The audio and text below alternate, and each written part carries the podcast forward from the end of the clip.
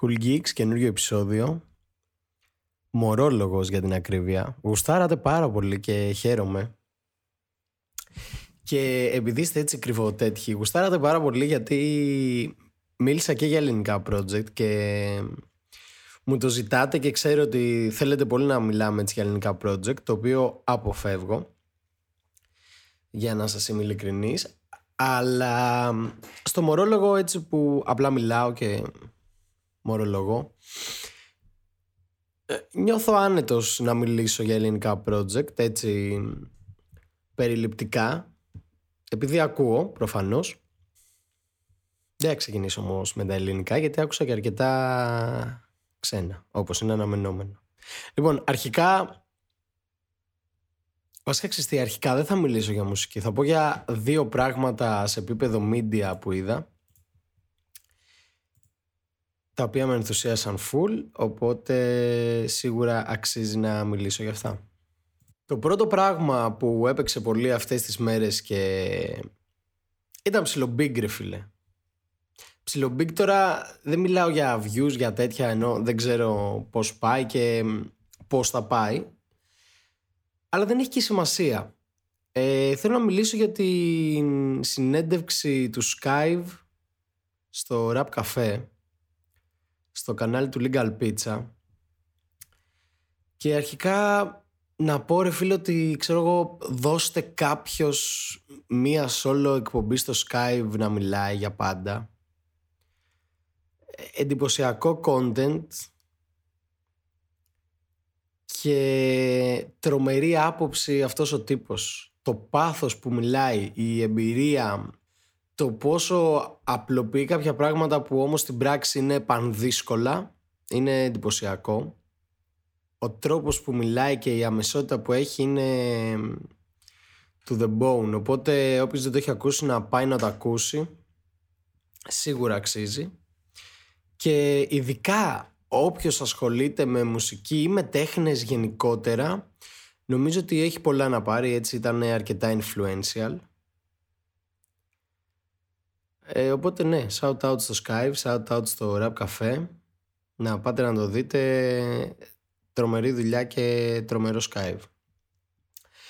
Το δεύτερο πράγμα που είδα σε επίπεδο έτσι μηντιακό είναι ένα documentary που έχει βγει το οποίο το ανακάλυψα πολύ τυχαία δηλαδή δεν το είδα κάπου να προμοτάρεται κάτι τέτοιο είναι το A Man Named Scott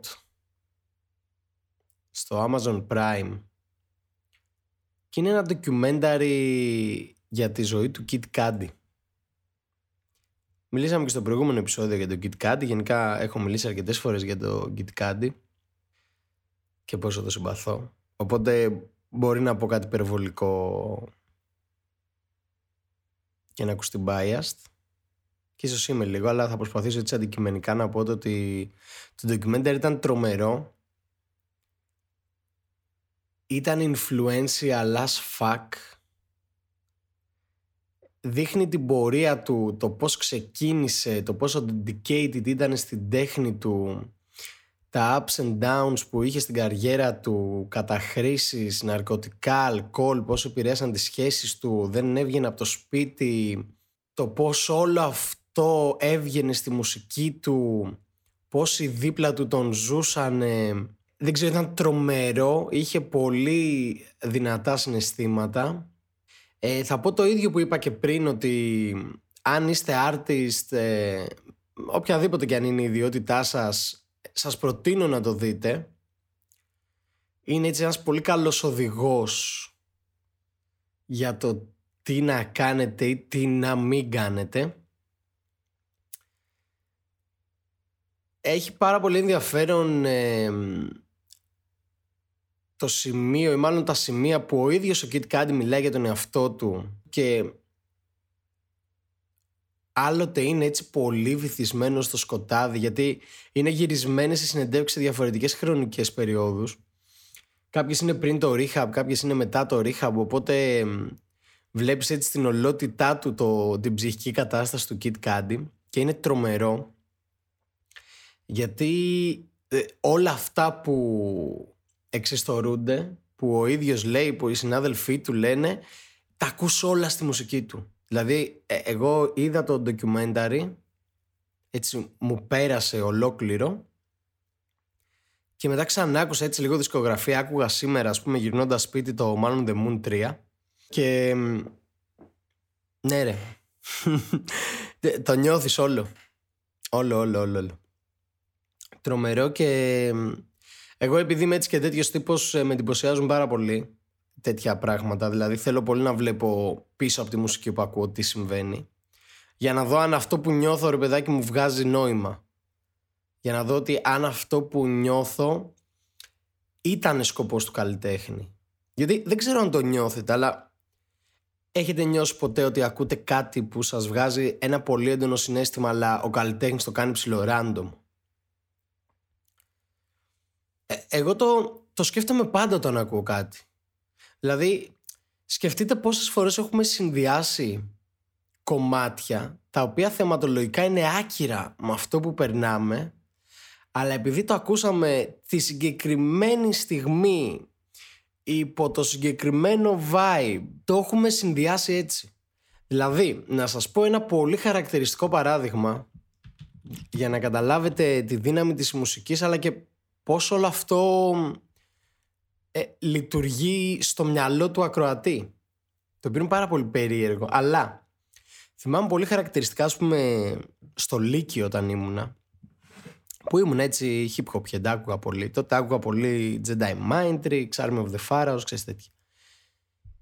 Και θυμάμαι ότι τότε είχα ανακαλύψει ένα κομμάτι το οποίο χωρίς υπερβολές το άκουγα non-stop, ξέρεις, μια συγκεκριμένη περίοδο. Και ήταν το Razor Blade Salvation, το οποίο το Razor Blade Salvation ήταν ένα κομμάτι των Jedi Mind Tricks από το έτσι θρηλυκό Servants in Heaven, Kings in Hell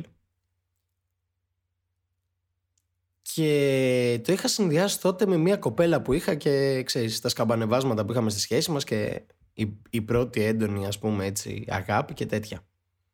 Και το κομμάτι λέει για τη μάνα του. Δηλαδή ο Βίνι Πας μας μιλάει για τη μάνα του. Και γενικά για την οικογενειακή του κατάσταση και όλα αυτά. Ε, δεν ήξερα πολύ καλά αγγλικά τότε και ούτε ξέρεις είχα στα χέρια μου το Genius και αυτά. Έπιανα τι έλεγε αλλά δεν με πολύ ένοιαζε γιατί το συνέστημα είχε, ξέρεις, αυτό το σαμπλάκι το με τα γυναικεία vocals high pitch που ήταν τότε πολύ στη μόδα. Και θυμάμαι, ξέρω εγώ, να φεύγω από το σπίτι της κοπέλας που είχαμε μαλώσει και να ακούω αυτό το κομμάτι και να λέω πω, πω μιλάει στην καρδιά μου και τέτοια. Και έλεγε κάτι τελείως διαφορετικό, αλλά δεν έχει σημασία. Δηλαδή, ακόμα και τώρα να ακούσω το κομμάτι, ε, στο μυαλό μου το έχω σαν ερωτικό. Ενώ δεν βγάζει κανένα νόημα αυτό γενικά μπορεί να μην βγάζει νόημα όλο αυτό που λέω, αλλά ε, σας εξηγώ απλά πώς το, πώς το αντιλαμβάνομαι. Και μόλις τώρα έπαθα εγκεφαλικό, γιατί τώρα έτσι κοιτάζοντας λίγο στο Spotify ανακάλυψα ότι οι Jedi Mind Tricks βγάλανε άλμπουμ το 2021. Δεν είχα ιδέα. Μόλις τώρα το ανακάλυψα. Οκ, okay, στο, στον επόμενο μορεόλογο θα σας δώσω feedback. Πάρα πολύ ιδιαίτερο αυτό. Οκ. Okay. Λοιπόν, ναι. Ε, οπότε πάντα ε, κάπως με ενδιέφερε ότι τι παίζει πίσω από αυτό που ακούω. Γιατί πολλές φορές αυτό που ακούμε, ξέρεις, απλά είναι ένα μέσο, ρε παιδάκι μου. Δηλαδή μπορεί, πώς να σου πω, Βίνι Πάζο όντως όταν δεν το έγραφε αυτό το κομμάτι να βίωνε μια περίοδο ερωτικής απογοήτευσης και να ξέσπασε, ας πούμε, στα παιδικά του τραύματα. Λέω εγώ, έτσι κάτι άκυρο, αλλά κατάλαβες. Οπότε βλέποντας αυτό το documentary ε, αισθάνθηκα πολύ αυτό που αισθάνομαι όταν ακούω Kit Kat και το ευχαριστήθηκα πάρα πολύ. Ήταν πολύ accurate σαν συνέστημα. Κάτι είπα διάφορα τώρα εδώ πέρα. Δεν πειράζει. Τα δεχόμαστε. λοιπόν, τι άλλο ακούσαμε; Βασικά τώρα θα πω τι άκουσα, πριν είπα τι είδα. Άκουσα Chomp 2 από Rush. Πώς να το προσεγγίσω τώρα αυτό; Ο Ράς είναι ένας artist ο οποίος στις αρχές του μου άρεσε πάρα πολύ. Πάρα πολύ. Ψέματα. Μου άρεσε και εκτιμούσα πάρα πολύ την όλη φάση ότι είναι όλα produced από αυτόν. Ο τύπος ε, επί εποχές SoundCloud ξέρω εγώ έβγαζε ασταμάτητα projects. Ε, producing δικό του, mix δικό του, master δικό του. Έβλεπα συνεντεύξεις τότε όταν ήταν in the making και ήταν έτσι πολύ influential και πολύ δυνατός ας πούμε ο λόγος του τον αισθανόμουν και σεβόμουν ας πούμε αυτό που πάει να κάνει. Όταν έγινε και μετά παρακολουθώντας τον έτσι λίγο σε interviews και τέτοια με ενοχλούσε πάρα πολύ το κόκκινες του γιατί ήταν το κακό το κόκκινες. Είναι αυτό το κόκκινες ότι ήμουν το παιδί που δεν με παίζαν και τώρα είμαι ο μάνο οπότε σας γαμάω. Αλλά δεν τους γαμάει κατάλαβες. Και φτάνουμε στο Chomp 2 λοιπόν έτσι και βλέπω 14 κομμάτια με συμμετοχές, τι να σας πω τώρα, από όλους. Δηλαδή είχε Ransom, Papoose, Styles P, TJ Premier, Snoop Dogg, Ghostface Killa, Sihi The Prince, Lloyd Banks, τώρα σας είπα τους ολσκουλάδες, δηλαδή είχε πολύ legendary ονόματα. Μετά είχε West Side Gun, είχε Con With The Machine, είχε Joey Badass, είχε Producing από Hit Boy, είχε Big Son, είχε Whale, ε, J Electronica, δεν ξέρω αν τον είπα πριν. Είχε Big Crit, είχε Jadakis, είχε The Game, ε, είχε Mozi, που ο Mozi φτύνει ένα εξαιρετικότατο κουπλέ, highlight ας πούμε για μένα. Γενικά τους είχε όλους, δηλαδή είχε δύο solo κομμάτια. Τα μόνο solo κομμάτια ήταν ένα freestyle που είχε ενδιάμεσα, το intro και το outro, αυτά. Και λες τώρα, οκ, okay. big ups αν όλοι αυτοί απλά ψήθηκαν να κάνουν feat μαζί σου. Απ' την άλλη, είναι τόσα ονόματα μαζεμένα που είναι λίγο σε φάση ότι το white boy έβγαλε λεφτά και τους αγόρασε όλους για να κερδίσει το credit που δεν είχε. Κάπως έτσι αισθάνομαι. Μπορεί να είμαι πολύ άδικος τώρα για το Russ, αλλά είχε τόσα πολλά ονόματα που δεν ήταν album Rusty, που ήταν crossover album old school με new school, δεν ξέρω, κάτι πολύ περίεργο. Και επίσης δεν είχε άσχημα κουπλέ ο απλά τα fits και αναμενόμενα από αυτά τα ονόματα τον καλύψανε. Σχεδόν οι περισσότεροι, δηλαδή ο Μόζι, ο, ο Big Crit ε, και το beat του DJ Premier στο Free, ο Τζάντακης που εντάξει είναι ο Τζάντακης. Ο Styles P με το West Side Gun. Ο The Game που στο Nothing New που συμμετέχει ο The Game δεν υπάρχει ο Ras. Α πούμε, ποιος θυμάται το Ras. Κουπλεδάρα ο J Electronica. Ε, ο Μπάντας εντάξει, λίγο Klein, έτσι χαλαρός. Ε, Ghostface Killa, Conway the... Γενικά ρε φίλε, δεν θυμάμαι το Ras από αυτό το άλμπουμ. Δηλαδή ακούω αυτό το άλμπουμ και το άκουσα αρκετές φορές έτσι στο δρόμο που δεν μπορούσα να σκεφτώ ας πούμε κάτι να βάλω και το άκουσα πάρα πολλές φορές για να ακούσω τα fits. Το οποίο δεν ξέρω αν είναι θετικό για έναν καλλιτέχνη. Εγώ, αν ήμουν ορά, δεν θα χαιρόμουν πολύ με αυτό. Αλλά σίγουρα έχεις να φλεξάρεις στο βιογραφικό σου ότι έχω κάνει fits με όλους αυτούς τους legends, ξέρω εγώ. Οπότε είναι mixed feelings και μάλλον προ αρνητικό για τον Rush, σαν άλμπουμ του Rush. Αν μου λέγεις ότι είναι ένα mixtape που θέλω να δεν ξέρω. απλά θέλω να συνεργαστώ με, τους, με τα πρότυπά μου, θα το καταλάβαινα. Αλλά τώρα απλά ήταν, ε, ξέρεις, ένα μεγάλο clickbait. Ξαναλέω, έτσι το αισθάνομαι εγώ, έτσι. Μπορεί να είμαι πολύ άδικος. Οπότε αν διαφωνείτε και έχουμε fans του Ράς εδώ πέρα, να μου πείτε τη γνώμη σας και να το συζητήσουμε. Τι άλλο άκουσα; Άκουσα χτες, γιατί νομίζω βγήκε τώρα πρόσφατα, το Live Life Fast από Roddy Rich. Ο Roddy Rich είναι ένας τυπάκος ο οποίος είχε βγάλει το The Box και το Please Excuse Me for Being Antisocial το οποίο ήταν πολύ καλό άλμπουμ. Τουλάχιστον για το lane που κάνει ήταν πολύ καλό άλμπουμ. Και έβγαλε τώρα το καινούργιο του δίσκο Συμμετοχής από Future, Kodak Black, 21 Savage, Takeoff, Jamie Foxx, Ty Dolla Sign, Phoebe Foreign, Lil Baby, Ghana. Είχε εκεί όλη τη... την παρέα. Τι συμβαίνει τώρα; Το άλμπουμ ήταν αρκετά ωραίο.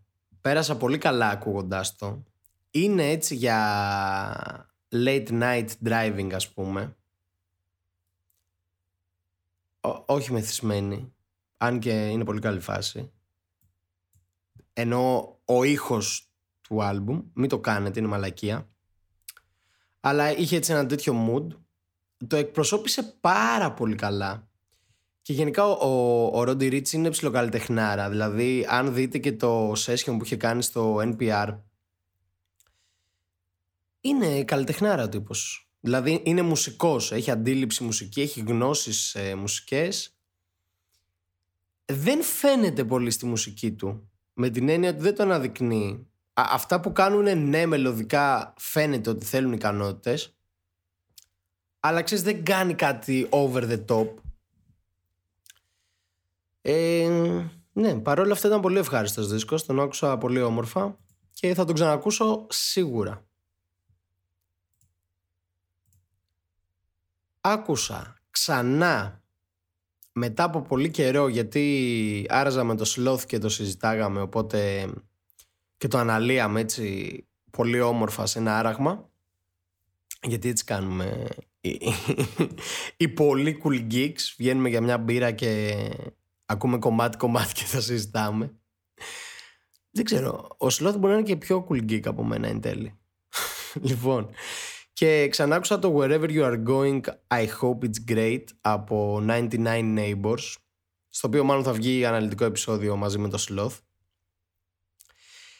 Και ξανακούγοντάς το εκτίμησα πάρα πολύ το πόσο diverse είναι αυτό το group σαν ήχος ότι όλοι οι artists ξεχωρίζουν. Έχουν έτσι αυτό, το, αυτό που έλεγα πάντα για τους 99 Neighbors δυστυχώς είναι ότι άκουσα πρώτα Brockhampton και άκουγα Brockhampton πολύ, μου αρέσουν πολύ.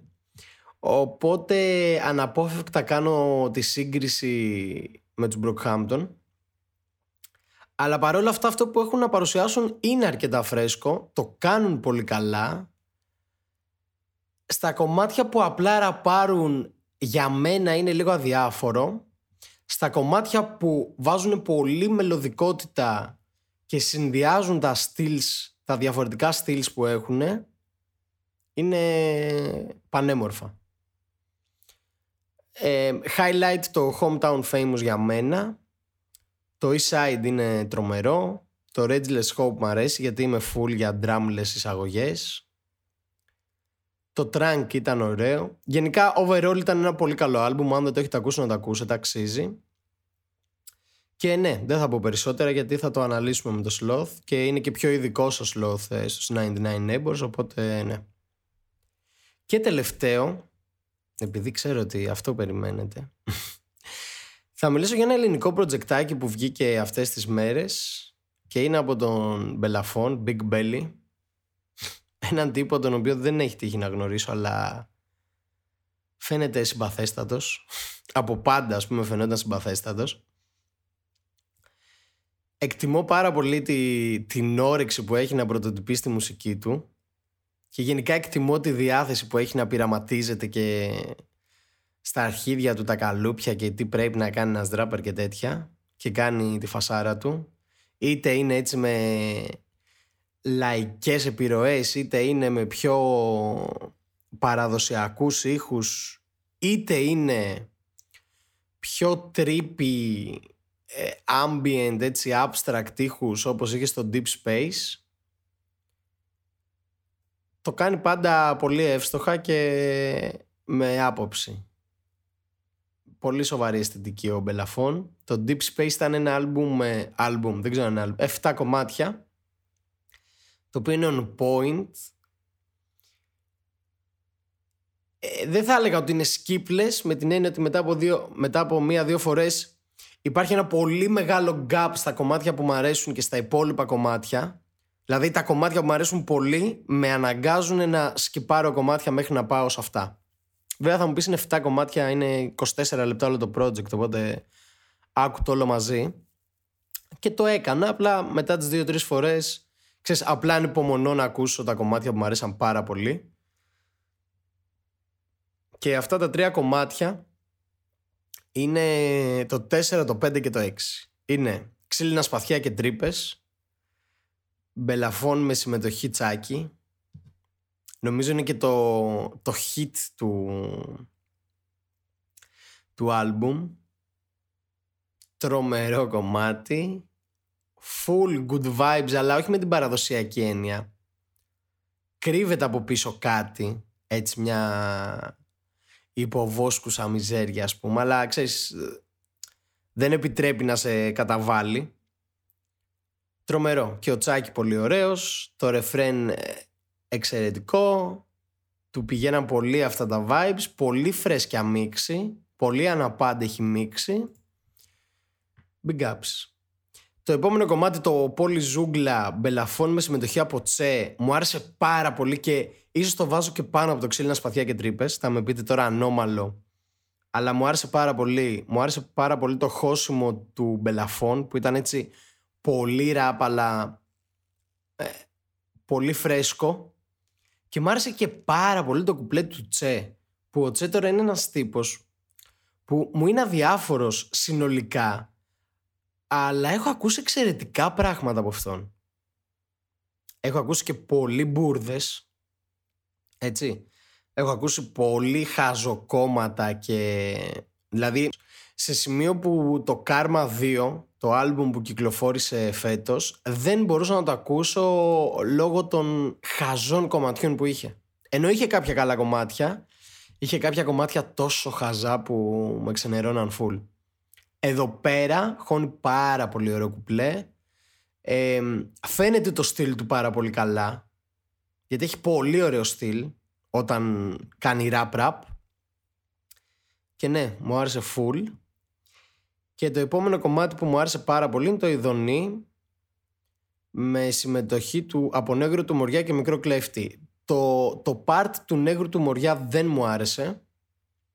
Καταλαβαίνω γιατί μπήκε αισθητικά ταιριάζει αλλά δεν μου άρεσε δηλαδή θεωρώ ότι η εκτέλεση ήταν λίγο sloppy δεν με κέρδισε και το κουπλέ του Μικάπα ήταν εκεί για το και του Μπελαφών και ο Μπελαφών εξαιρετικός. Ο Μπελαφών ήταν ίσως ο καλύτερος του κομματιού στο Ηδονή.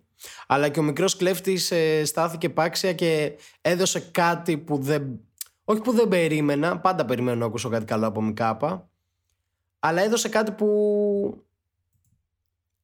ήταν έξω από τα νερά του κατά κάποιο τρόπο. Έτσι σαν στυλ. Και το εκπροσώπησε πολύ καλά, οπότε big ups και σε Μικάπα.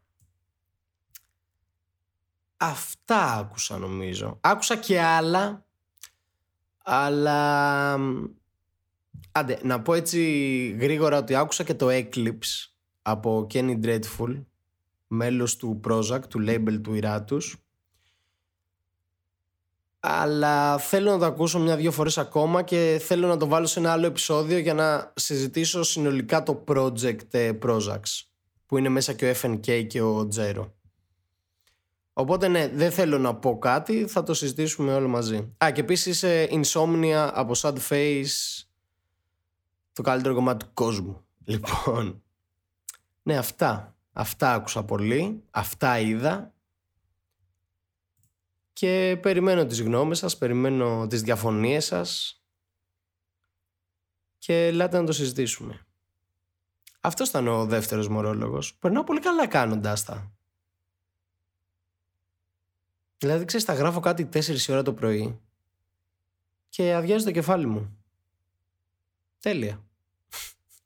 Cool Geeks, μορόλογος επεισόδιο νούμερο 2. Ήμουνα ο Μόρ και τα λέμε στο επόμενο.